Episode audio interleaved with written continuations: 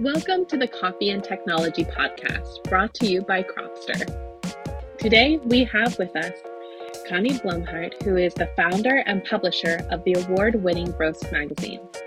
Connie has spent over 30 years in magazine publishing and has worked for the coffee industry for the past 25 years. She possesses a wealth of knowledge regarding magazine publishing, marketing, design, and photography. And on a daily basis, Connie serves thousands of roasters, creating an amazing bird's eye view of the roasting community. Let's go ahead and get started. Welcome to the show, Connie. It's nice to have you here. Can you tell us just a little bit about yourself and how you started in the coffee industry? Of course. Uh, thank you so much for having me as a guest. It's an honor to be here. I'm the publisher and founder of Roast Magazine which will be 20 years next year, mm-hmm. 20 years old. Before I started Roast, I actually worked for another coffee magazine called Fresh Cup for six years. So I've been in the coffee industry for quite some time. And I left Fresh Cup, didn't know what I wanted to do. And it was just sort of the beginning of the emerging roasting scene. The Roasters Guild had had their first meeting, and it just seemed like this was an area where the coffee industry needed some more support as an education tool, and it turned out to be perfect timing. We started the magazine in 2004, and we've just grown from the magazine to we have daily coffee news. We, of course, have our social media. We have our own event called Roast Summit. And, you know, I just feel honored every day to be in this community and work with the amazing roasting community. This is very cool, Connie. I mean, I remember those days uh, when uh, the Guild was, was uh, formed. I was not part of it initially, but uh, 2004 is when I started the research project where Geoff Watts was involved, and then I remember him coming back from those those meetings and being excited about uh, yeah that those new platforms uh, for education. So that's 20 years. It's a long time. A lot has has happened and changed would you want to dig into that a little bit? If you if you think back, what was your initial motivation to to to get Roast the Roaster magazine um, off the ground? How was how was that experience? Well, because I had already worked in the industry for a few years, and I knew I didn't want to leave it. I loved the coffee industry, and mm-hmm. back then and still today, my favorite part about this industry is the people. And so I knew I didn't want to leave coffee, and I love the magazine uh, business. So it, it just seemed like a natural kind of path for me to take. However, I was not at that time an entrepreneurial type person. So for me to decide that I was going to take this big step and start my own magazine was really, really big. Mm-hmm. Um, and I remember a very distinct conversation with Mike Ferguson, who now is at Kavoya. And he said to me, What will your title be? And I was like, I don't know. He's like, Well, you have to be the publisher. I'm like, I have to be the publisher? What? um, so it was kind of a, you know, there were so many people that were so supportive of what I was doing. And the reality is that I knew the nuts and bolts, right? I knew how to do a magazine, I knew how to put the pieces together. And so that part of it was really easy. And I was fortunate enough to run into one of my past Fresh Cup coworkers. His name is Jeremy Laff, and he is still to this day our art director. Mm-hmm. And when we ran into each other, we were at a wedding of another old Fresh Cup staffer, and he said, "Look at all this talent around. We should start our own magazine." Little did he know I had already like had the business plan and was going forward with roast. And the next, the very next day, I called him and I was like, "What would you think about coming to work on roast?" And he was like, done. And he's we still work together today. Wow. And I I have to give our amazing team the credit they deserve because of course I don't do this by myself.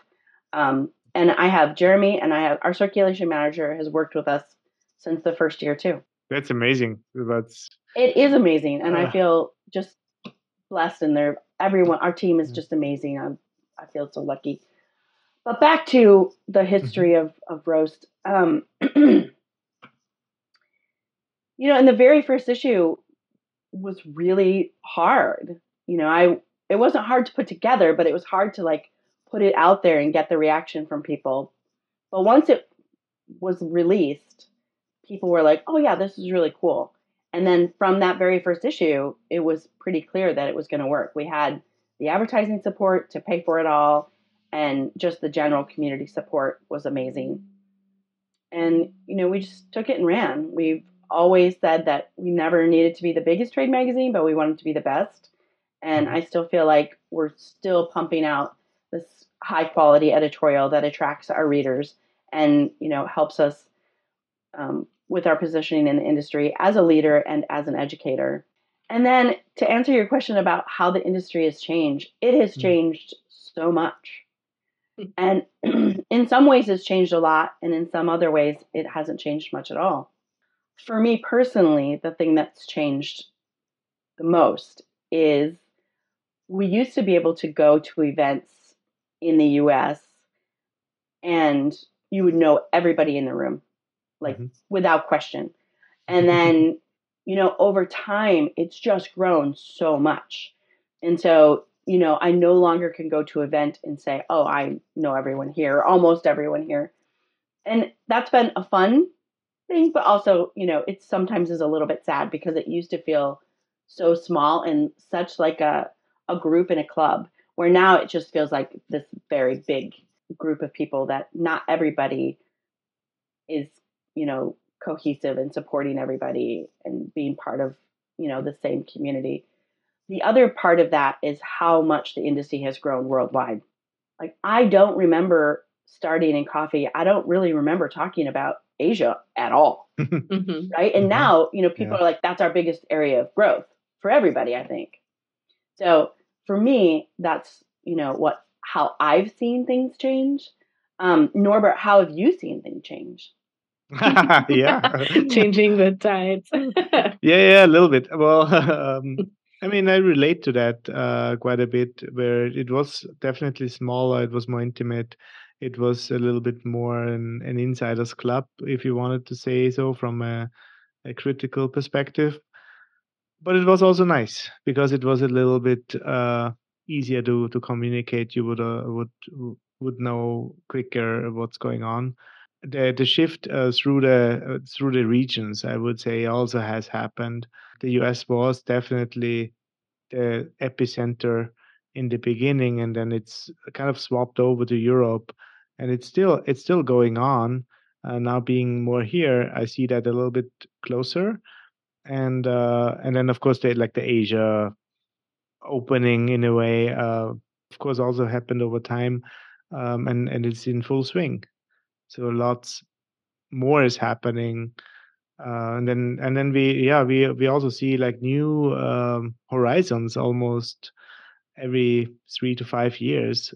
Middle East is uh, pretty strong actually. Also, um, a shift towards not on i mean coffee was always there but the shift to specialty coffee and i think that makes the big difference in asia it is the shift to coffee from tea to coffee so that that, that is a that is the fundamental i would say almost a paradigm shift and then from there into specialty and in in in of course other coffee drinking countries it is then really how specialty can um, is perceived valued and how it can can grow that I've seen, and then well, from a like technology perspective, of course, I also wanted to talk to you about uh, that a little bit because that's what we do. uh, we've seen a lot changing there. I think uh, roasting coffee is now a little bit more than just making a green bean brown. Um, and that has, of course, a lot to do with the specialty scene.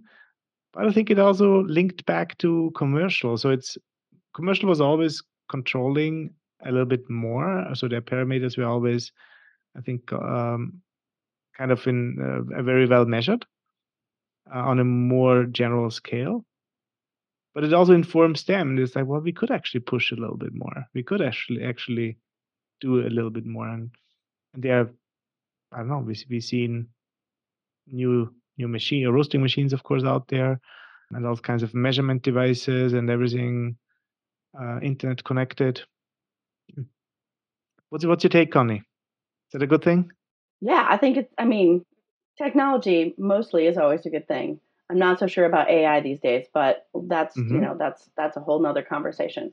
But yeah, I mean, I think that the technology part has changed. I mean, 360 degrees. It's been amazing, and I think with the introduction of Cropster, that that set the stage. I think, and I think I've told Norbert the story before. but when we started the Roaster of the Year competition in 2004, you know, we always had the question about roasting technology, I think, and people would put, you know, what kind of roaster they had or whatever. But I want to say, what year did you start, Norbert? Uh, Cropster 2007, and before that, coffee projects in Colombia since 2004, 2003. It must have been around 2008 or 9 mm-hmm. when we started seeing on the Roaster of the Year applications that part of their technology package was Cropster. Mm-hmm. And then now it feels like that's the baseline. And it's it's interesting to see like to measure the roaster of the year applications and how those types of things measure up. And now like i said now cropster or some other type of um, mm-hmm. software is you know baseline. Everyone has to have that now. Yeah. Yeah we see that for, for sure like that was yeah that was interesting right? When you started software wasn't there for most no. people, for almost Mm-mm. nobody. Um, and, and and credits to those who made their own, because there were a few ones out there. They think knew how to program yeah. and tinker, right? And that, that was like, oh, uh, a very special thing, and then became more um, more widespread and understood. And we were part of that, of course, to to have those discussions. Why is this important? And sometimes the why is really hard to explain. I don't know how you feel. I mean, I see that when I try something new. So when when I read about something new, it's like, yeah, that's that's in my head. And then I try, and then either it's like, yeah, this is great, or I like it, or I can see the potential, or it's just like, mm, meh, tried it, but not so much. Yeah. Did you have? I'm guessing that you had some of that when you started. People are like, why do I need that? Yeah, yeah, all the time. I mean, we had hmm. that. So that, and that's why I always ask the people to their, you know, leap of faith almost. Uh, please try it out and see for yourself. Because that was really the best argument. They then suddenly understood that whatever they had in their head would come together uh, in on a screen.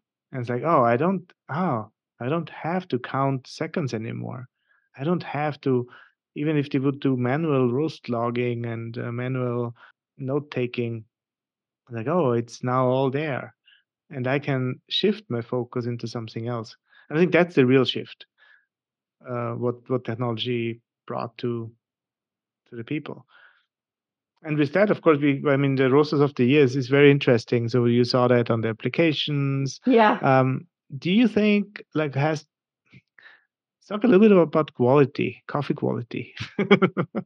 That's what I was wondering too. Did it change with adoption of technology? Hmm. I'm going to say no. Mm-hmm.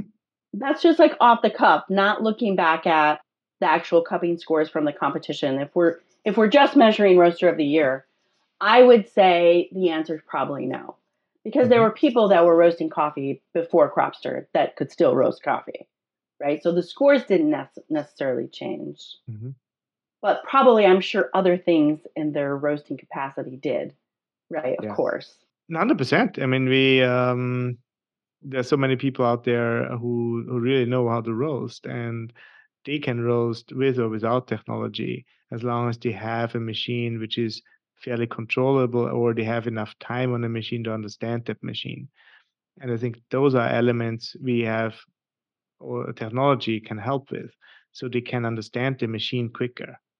That is very helpful for competitions where not everybody mm. has that type of machine in their in their in their setup but now they have an interface into that machine which gives them more information so they can be adapting their knowledge their roast knowledge uh, deeper so for that for example is i feel technology can can can help it's, it's a tool 100%. It's not, it's not a um, taking taking skills away. uh, or or eliminating. So what you did before is not is not valid anymore. Because I don't I don't think so, and I think since you brought the AI topic, I cannot help. We have, we have to talk about this. AI, or what we call AI currently, basically the text based uh, interfaces, well, they rely on text which, which was written before. it relies on content which was already there. And based on that, it can create something new, but only through certain patterns. So if whatever is there in the past is bad, then new thing will not be groundbreakingly better. That's at least my perspective. But you said you're not sure about the technology, and I want to know why and what's your either concerns or where you think things might go wrong. Well, uh, there's a couple things, and I'm I'm sort of dead serious about this. Mm-hmm. Hasn't anyone seen Terminator? Hello. Like someday these computers are just going to take over the, the world. I'm saying, I'm just saying. You can quote me later, but no, just kidding. You know, I worry mostly about young people in terms of, you know, young people are one, you know, the people who know most about technology these days, I feel. Mm-hmm. And then two, you know, if they're relying so heavily on this technology, how are they ever going to learn to write? Mm-hmm. You know, it's gonna it's gonna be the lines are very hard to determine, you know, what's AI and what's not written AI. I don't know. Mm-hmm. And I mm-hmm. think from a you know an editorial standpoint, mm-hmm it gets tricky. Like I just saw, uh, I just saw something recently about submitting content and you had to like prove that it wasn't AI, and I was like, I guess that's going to happen, right? We're going to have to, yeah. you know, walk very lightly in how we use AI. I don't know. It, it I think it's really strange. As a mm-hmm. publisher, are you concerned about the AI that scrapes and gathers information from the internet using Roast? um, information, or do you think it'll help with sales? Because people will be like, oh, some of this information came from Roast. I should become a member. I mean, I don't think so. For now, I don't think it's ever going to be able to, you know, to provide the educational tool that that an educator or someone in the industry can provide. Right? It, it can only go so far, and then it's going to be wrong, and then it will lose its credibility. I think. Maybe mm-hmm. I'm wrong, but I mean, we don't worry about AI here, but I mean, maybe we should. I don't know. And I mean, you should always worry about uh, new things, but not in a in a negative way. Right, right, right. And that's what I mean. We talk about it, but exactly, and that's what I also hear from you. So it's there's there's there's always the unknown. Always might inspire a little bit of fear or a little bit of um, anxiety. That's not that great, of course but let's if we can put that aside and really see like what are the real risks there. And i can see them i can see them everywhere. I can see i can yeah. see them uh, with basically well education is important right? We always go back to that. If you look at the roasters if um, they, they need to learn the basics of thermodynamics in uh, in an in a closed environment where the coffee beans ultimately go in. They need to understand a little bit of, of, of the chemistry in the bean. They need to so just for the for the roasting process, basically, they need to understand the process. And so for that, it's also very helpful to understand a little bit the origin. How is the how is the how does the coffee bean come about? It it's not just arriving at our doorsteps because an importer said so. There's much more which happens before so and i think that's that to me is is is is exciting to learn. And that's the one that's the education i feel young people deserve and should go through. And then they can judge make their own judgments. Because yeah. it's uh, also in the in, in the like roasters guild or in the coffee community in the roasting community there's different opinions. Oh yeah. Just a little bit. Yeah and but you know who wrote it, you know potentially a certain context. And you could always, and that that is the nice thing in the coffee industry. I think that I want to relate to that community. You can send that person a note, a text, or potentially meet that person at a trade show and confront them with your own thoughts. And it usually ends in a in an interesting conversation. Yeah, for sure. so where do you how do you decide on, on on the content for roast? Because that's that's the critical anchor point to you know stay relevant cater to different audiences uh, schools if you want so. Yeah first i mean all of those all of the above. Um, we basically when we're looking at our calendar which we usually build in june the the year before. Mm-hmm. so it like this june we'll start building for 2025 we take a look at what we've covered in the past, and we also look at the industry by segments. So, roasting, green coffee, brewing, uh, science. Um, I don't know what all the topics are, all the mm-hmm. segments are off the top of my head, but we basically look at it by segments and try to balance our our editorial calendar, making sure that we address each segment of our industry sometime throughout the year, with roasting and science being, you know, number one almost every issue. We try to have a roasting science article in the magazine. And then we have people that come to us throughout the year that are working on a project or, you know, they've traveled somewhere that they want to report on a specific origin and what's happening there. And so we incorporate those articles as they come in. But we really you know, we really are very picky about what goes into the magazine, obviously for obvious reasons. You know, it's the it's the base of what we do. So it's uh, it's always going to be something that we take a lot of time in selecting and curating and implementing that high quality into every issue that we put produce.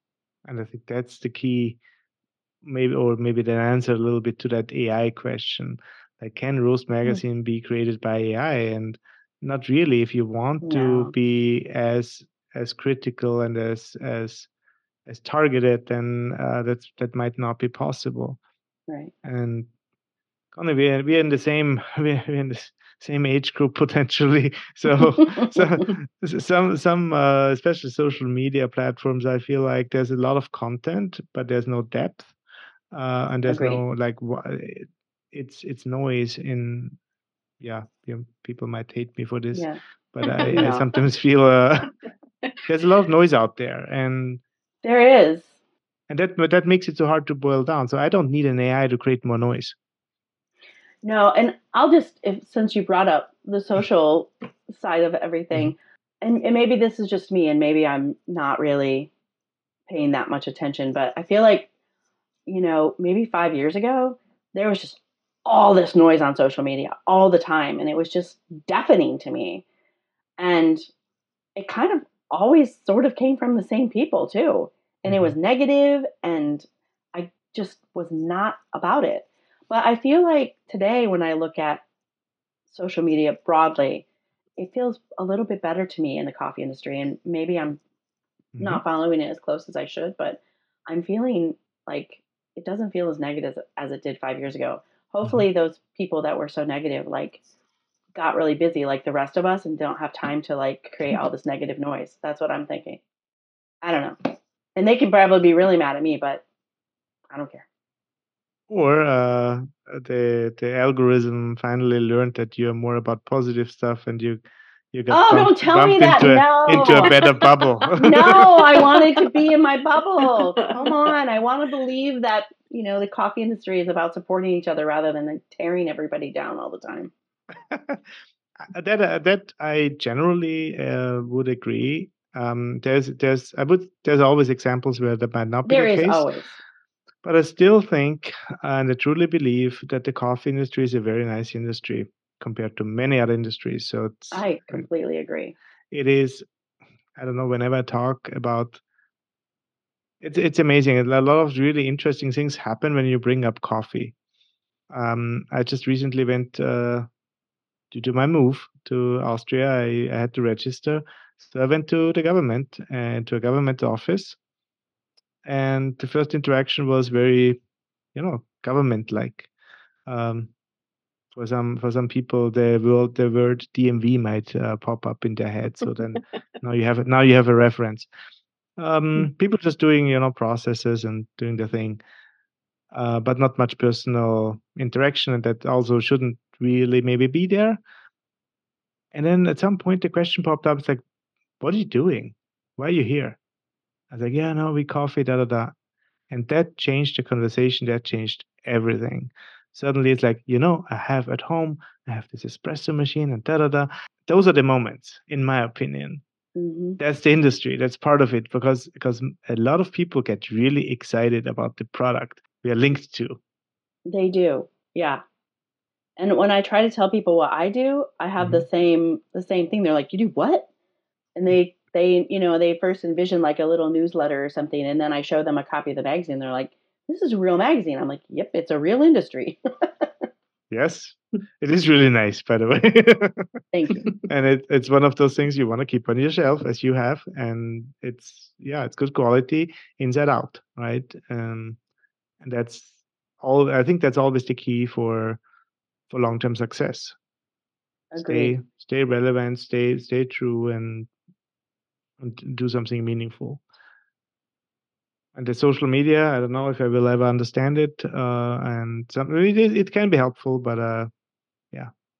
I think it's really helpful at certain for certain things, but I, I the negative side of it, it just baffles mm-hmm. me, especially going back to thinking about what our industry was in the beginning, where everybody was so supportive of each other. And and we all there were always people that disagreed, right? But there wasn't mm-hmm. this weird social place to put it out there and just say horrible random stuff. Mm-hmm, mm-hmm. Anyway, I haven't seen as much random awful stuff as I have in the past, so that makes me a little bit happy. And I'll stay in my bubble. I'm happy there. Right. Did you feel like when you were coming up with the magazine, Connie, that you had any mentors in the coffee industry or like people that really helped you besides Mike from SCA? Yeah, I mean, Mike was at SCA then, and and I think, you know, and again, I go back to like the way things were, used to be, and I still have all these amazing friends in coffee, but like you know, like Mike and my kids were the same age. Like we would see each other and our kids would play and you know those indus- those relationships that I had around the time when the magazine started, they they might not have they gave me the confidence to do to put the magazine out there. Mm-hmm. Um and then the other thing that was very crucial in the beginning is to have the advertising support to pay for it. And it was interesting when I started the magazine, I made a list of people who I thought would advertise based on my connections from Fresh Cup because I was their advertising salesperson for six years. So they, so many people, again, based on relationships, you know.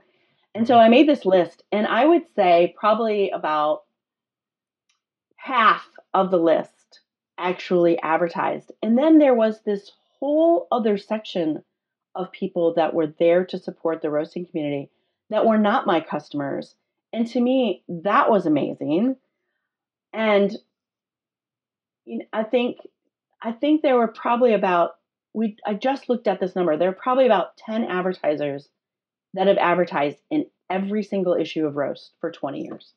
Wow. And to me, that's just amazing because that means and, and in the beginning in the first issue i probably only had 25 advertisers you know so the support from from people financially and friendship definitely drove everything in the beginning and then i also before i worked for fresh cup i worked for a small magazine publisher in southern california and i have to give credit to to that company because it was a small publisher my editor's name was Patty Dunn, and she was my mentor. I mean, I feel like she really understood the magazine, small business publishing, mm-hmm. and she helped me lay out what it looked like to manage and run a magazine. And I basically just took that and kept going. And then, of course, I learned a lot at Fresh Cup too. And then I learned about the coffee industry. So, yeah, I would say my friends in the coffee industry were definitely, you know, part of my peer and mentor group. Someone's name that we don't hear very often, but Ted Lingle was also very mm-hmm. supportive mm-hmm. of the magazine. And I didn't have a very strong relationship with him. We knew each other.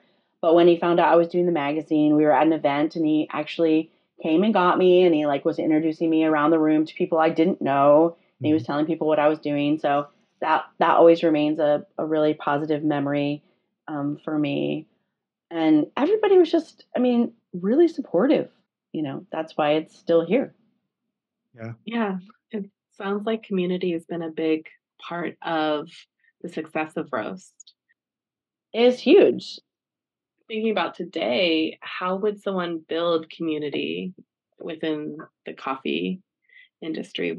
Well, I think, I mean, for me personally, from being from an older age group, it's hard for me to understand building those relationships via social media. I don't understand how people do that at all. But I can understand like building relationships, you know, if you can't go to a, an in-person event. Like I I do have relationships mm-hmm. that I've built via email, right? And then you finally meet that person and you're like, "Oh yeah, you feel already acquainted with them." But I still me personally, I still am very event in-person oriented. And I still feel like when I go to events, it's my goal to meet as many people as I can. And I always make it my goal to walk away with one or two new quote unquote best friends every event I go to. And I feel like that continually builds my, you know, my community. And it also helps cross over, you know, the the old timers and the new people coming in. Mm-hmm. It's not as easy as it once was, I feel. But I still feel like in person is the way to go. And that's, you know, that's one of the reasons why we want to make sure that we have Roast Summit in person. Even though it's small, it's a way for people to, you know, gather together.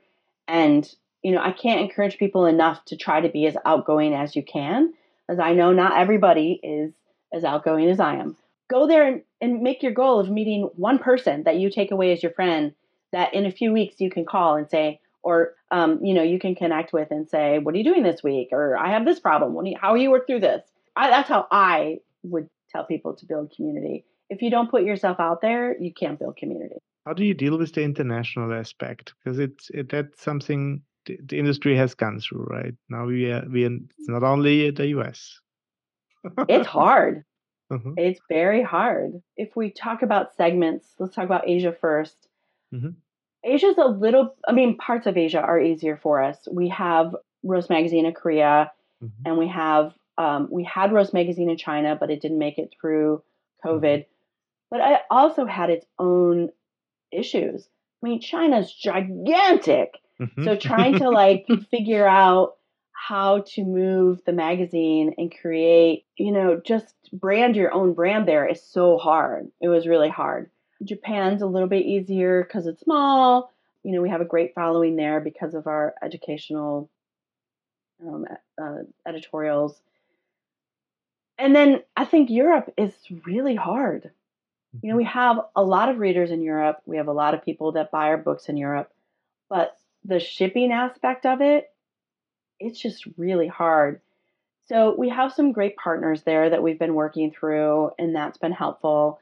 Um, we work through Roast Rebels. I don't know if you know their company, but they've been great. So they um, they distribute some of our books there, and that's been mm-hmm. really helpful. But going like going to the trade shows there, it's hard. Like again, I feel like an outsider in my own industry because you don't know all the players anymore, mm-hmm. and um, so that's that's always it's a good challenge for me. Like I like that. Again, I go and try to meet as many people as I can. Obviously, we're there to introduce the the you know introduce people to Roast Magazine if they don't know it. Luckily, when we go, people passing by the booth at these events they do know the magazine already, so that's mm-hmm. amazing, right? People are mm-hmm. at least understand who we are and what we do, and sometimes they have never seen it so it's important for us to do, you know, as many European shows, shows outside of the US as we can to keep building our brand internationally because as we both said, that's I mean, there's a giant area of growth outside the US. And it is hard because we don't have offices around the globe. So mm-hmm. we're just, you know, trying to do it organically from here, and it's hard. It's a giant world out there. Yes, it's big. Yeah, I know. uh, in terms of content, do you translate some of the content? Some is it some of the content local? So if we use our Korean version as an mm-hmm. example, mm-hmm. they translate the exact articles in roast, but then they add their own local content mm-hmm. to it. Mm-hmm. So it it provides that higher level education as well as their local aspect, and they do an amazing job. I I do believe they're your partner too. Correct. Mm-hmm. so yeah, they're an amazing group of people. I've been mm-hmm. partners with them since 2011, I think. Yeah. Uh, a long time. So um, they do a splendid job of mm-hmm. Um, producing the magazine for Korea. So there's some level of editorial uh, work uh, locally. Correct. And then and then you have the global like education and the, the main articles there they're being translated. Exactly. And they they blend it all together seamlessly. And that's that's only the case in in Korea, or is is that also in other other parts? Well, we actually so China went away mm-hmm. in COVID, and also our Spanish edition went away in COVID, which breaks my heart because mm-hmm. um, people there loved it. But, yeah, it was amazing. It was cool. Yeah, and I mean to be able to provide the content, yeah. you know, in Spanish was it was huge for us and huge for the reader, right? But we don't mm-hmm. have the capacity from here to produce another magazine, even if we hired a whole nother team. Mm-hmm. Again, mm-hmm. you have that same problem with the international shipping and it just we managed it ourselves for a little while and it just was it didn't work as well as it worked when you had someone in country mm-hmm. or in the region. Maybe someday we can have another partner and try it again, but during COVID, it was just too hard. There's definitely that, that and that I always um, I admire that, and and I think that was also part of our success. The US is just a very massive, homogeneous from from from a from a shipping and doing business perspective right? You have one phone number, you have one bank account, you have one shipping rate, you have one. So there's there's all those things you can do and cater to a massive market. And then you go to Europe and you want to ship something from Austria to Germany. It's like, oh, international shipment. It's like this is European Union. Got better. I'm a little bit overcritical, but uh, but still, it is it is a hurdle because you are the tax rates are different and it's not as integrated. Yeah, it felt like 10 years ago it was much more doable. Mm. you know, the mm. shipping rates were reasonable. And I will say maybe they weren't high enough. I don't know. But it just feels like, you know, through COVID, a lot of things really changed. And it just, the shipping aspect of it just became so expensive. To Europe, you ship from the US? We ship the magazine, mm-hmm. but now our books are sold exclusively through mm-hmm. Roast Rebels. Right. And he prints, they print them there. Oh, amazing. Mm-hmm. Wow. Mm-hmm. Yeah. Mm-hmm. Yep. And again, that shipping rate from the US has changed. Oh, yeah. Mm-hmm. I think it's to mail a book of roast from here is mm, probably at least 60 $70. yeah. It's, oh. it's more than half the cost of the book. Yes. So it's not it's not feasible anymore. And the same, it's the same with Asia. You know, mm-hmm. Central America is a little, South America is a little cheaper, but yeah, it's pretty much cost prohibitive these days to mail outside of the US. Mm-hmm. And then you never know if it's even going to get there. So then we have to resend it sometimes, and then that's a whole thing. And Canada, thank you, Canada. Canada's still okay. Love the neighbors to the north. Right. And and in terms of magazine, that ships globally. That ships globally. Yeah, That's easier. it's a, it's easier. It has magazines have their own magazine rate but that also has increased dramatically. So it comes it comes to question, and I know you have it, right? You have an online version of, of Roast. I always receive the emails, of course. where, where do you think the, is the future going there? Is, is will magazines be able to jump onto a digital format? And I know you have the, uh, the daily coffee news, right? Which I also I appreciate every day um, as a, as an email format where's the limitation there? Where do you think is like, ah? Well, of course, I would say that's the number one question that I get from within our industry, from outside of our industry, from friends. It's like, oh, how can you do a magazine, a printed magazine still? I will say that our digital edition has grown significantly outside of the US mm-hmm. because mm-hmm. of the shipping problems. And we also offer it at a much cheaper price because we can, you know, it's delivered, you know, very easily, no problems, and it's not $70, you know, to mm-hmm. deliver.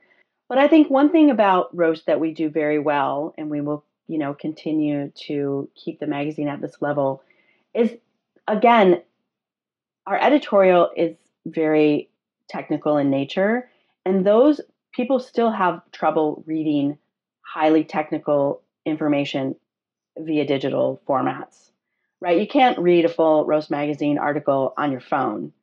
And the people that do, I give them credit because I can't even fathom the idea of that. It seems awful. But people tell us the you know the reason that they still subscribe is that they love the feel, they love the way it mm-hmm. looks, mm-hmm. they associate you know a high level brand with receiving it, and again that editorial is there to draw them in, and it's much easier to consume that editorial via hard copy than it will ever be to try to read it digitally. Mm-hmm. No, I, I think it makes a lot of sense. And when people, when you know all the digital stuff started, it's like, oh, there will be no books anymore, and there will be no newspapers anymore, and you know, it's not true. It is. It, it's a challenging time for some outlets, for sure. So I'm not saying it's it.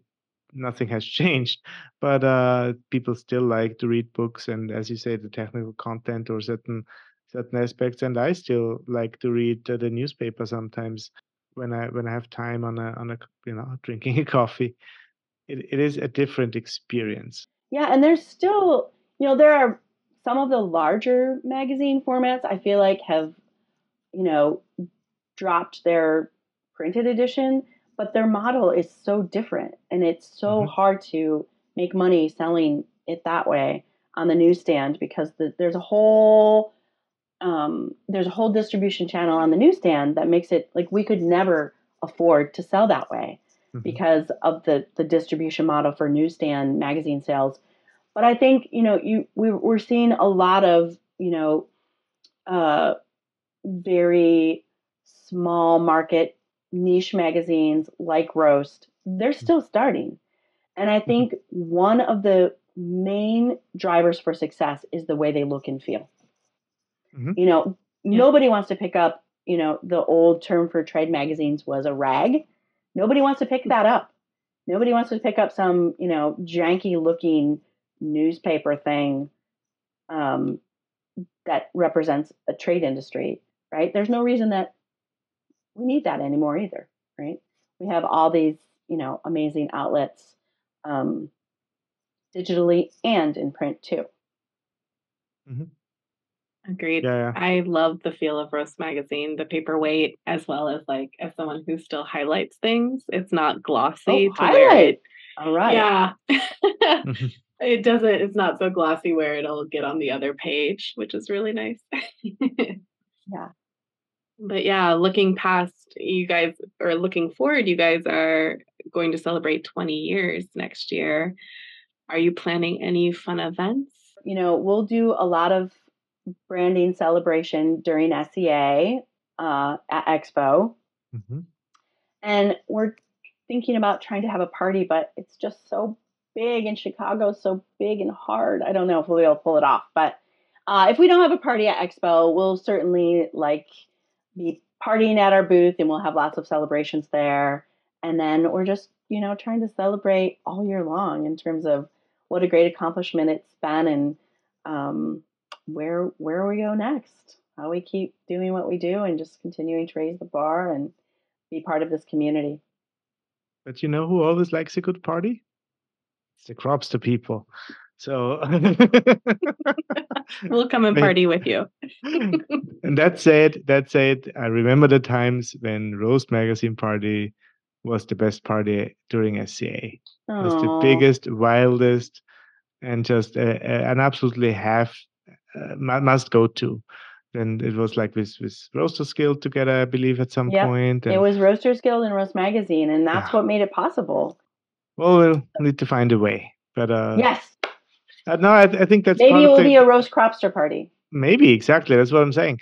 Um, and I think it's it's one of those ways to to get community together. I met amazing people at those parties.